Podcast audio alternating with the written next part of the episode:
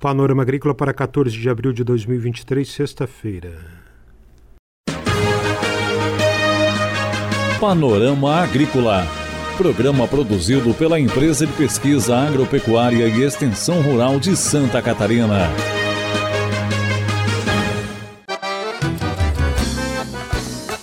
Olá, você, amigo ouvinte do Panorama Agrícola. Estamos abrindo o programa de sexta-feira, 14 de abril, lua minguante.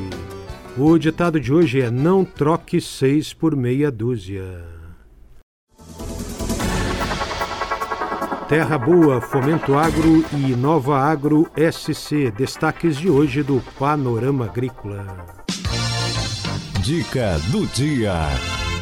Dicas de manejo de abelhas africanizadas para o outono e inverno em Santa Catarina. No final das floradas, agora neste mês, faça a limpeza em torno do apiário para ter uma maior incidência de sol nas colmeias. Faça a colheita do excedente de mel cuidando para deixar de 8 a 10 quilos por colmeia. Verifique o estoque de pólen e de mel. Colmeias com excesso de mel e pólen podem fornecer favos para as colmeias com pouco estoque. Ao observar pouco estoque de pólen, inicie a alimentação proteica fornecendo um bife de proteína de 200 a 400 gramas de acordo com o tamanho da colônia, monitorando a cada 14 dias e repetindo o fornecimento sempre que necessário de acordo com o consumo. Confira a entrevista de hoje.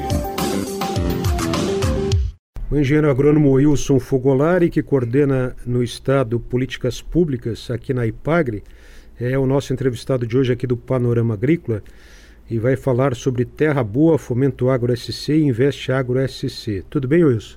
Tudo bem, Mauro, tudo certo. É, com relação a essas políticas públicas, Wilson, Terra Boa já está é, em movimento, né? Isso, então o Terra Boa já iniciou a operacionalização dele esse ano. A gente conseguiu, num esforço junto com a Secretaria de Agricultura, com a FECO Agro né, e o próprio CD Rural, antecipar um pouquinho o início do, do programa. Né? Então hoje nós já temos em operação é, dentro do Terra Boa o kit forageiro, o kit solo saudável, o kit apicultura e também o, o calcário. Né? Então esses, esses programas do Terra Boa já estão em operação desde o início do mês o calcário e o kit forageiro e solo saudável desde final de janeiro. Né? E o agricultor deve procurar a EPAGRE para fazer um projeto e, e, e acessar esses recursos? Então, é, vamos falar um pouquinho do calcário. Né? O calcário, o agricultor precisa, é, para ter enquadramento no programa, ele precisa ser enquadrável no PRONAF, né? exceto os quatro modos fiscais, mas as demais regras ele precisa atender aos critérios do PRONAF. Além disso, é importante ele ter uma análise de solo, uma análise de solo recente, né, para que a hora que ele for para o escritório, ele da IPAGRE, né, ele possa junto com o colega lá fazer a interpretação dessa análise de solo e ver se de fato há necessidade de calcário, quanto calcário vai, né? Então assim, a análise de solo é o fator principal nesse momento, né, que que tem que ter uma análise de solo recente para poder fazer essa interpretação e a definição de quantidade de calcário que vai, né? Muito bom. E aí no calcário ele tem duas modalidades. Ou ele pode pegar o calcário direto na mineradora e aí ele só vai pagar o frete, o calcário sai de graça, ou então aonde está mais distante das mineradoras tem a opção de pegar via cooperativa, que daí ele tem um custo para pagar junto com a cooperativa, mas esse custo ele vai ser pago só no ano que vem, né? Só em abril do ano que vem é que ele vai ser feito esse pagamento. Com sacas de milho. Com sacas de milho, exatamente. Mas sempre procurar o escritório municipal da IPAGRE né, munido de análise de solo para poder fazer essa interpretação e ver a quantidade de calcário que vai, né? Correto. E com relação a kit forrageira, kit apicultura, kit solo? Do kit forrageiro e kit solo saudável, apicultura, sim, é necessário fazer um acompanhamento técnico junto com o escritório da Ipagre, fazer um planejamento do que, que vai ser implantado.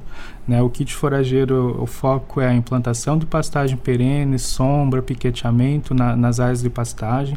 A gente sabe que É, a cada ano a questão da estiagem ela, ela vem se, se agravando, né? A gente tem passado por vários anos de estiagem e uma pastagem perene ela tem uma, um, uma efetividade maior, né? ela, ela é mais resistente aos períodos de estiagem do que uma pastagem anual. Né?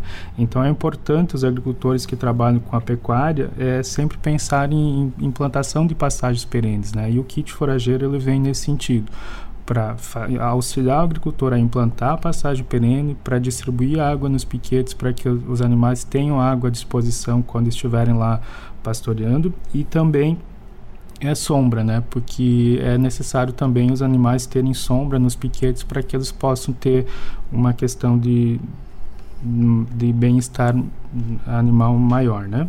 De maneira geral, o agricultor tem acessado essas políticas públicas, né? Sim, todo ano os agricultores acessam, né? A, a, gente tem, esses já são programas antigos que vêm sendo desenvolvidos em parceria com a Secretaria da Agricultura e com a FECOAGro e, e os agricultores têm acessado. É, falando do kit solo saudável, é, é, importante também reforçar que o kit vem justamente para trabalhar a questão do incentivo à adubação verde né? É incentivar para que a propriedade ou a, a, lavoura fique sempre com cobertura de solo, né?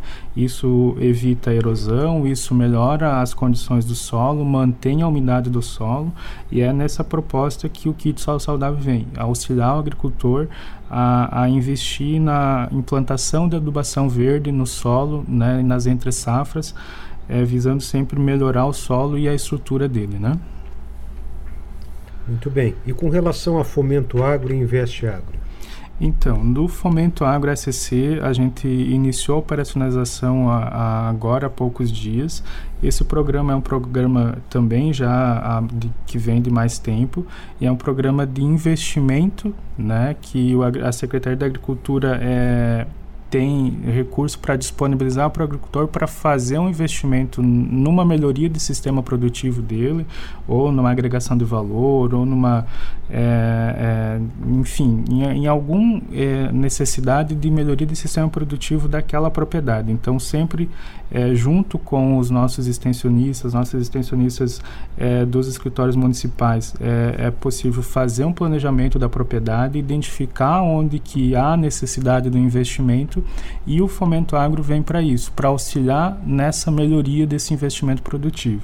Então, é um recurso subsidiado pela Secretaria da Agricultura, onde o agricultor pode pegar até 40 mil reais, de acordo com, com o projeto técnico desenvolvido e elaborado junto com, com os colegas dos escritórios municipais.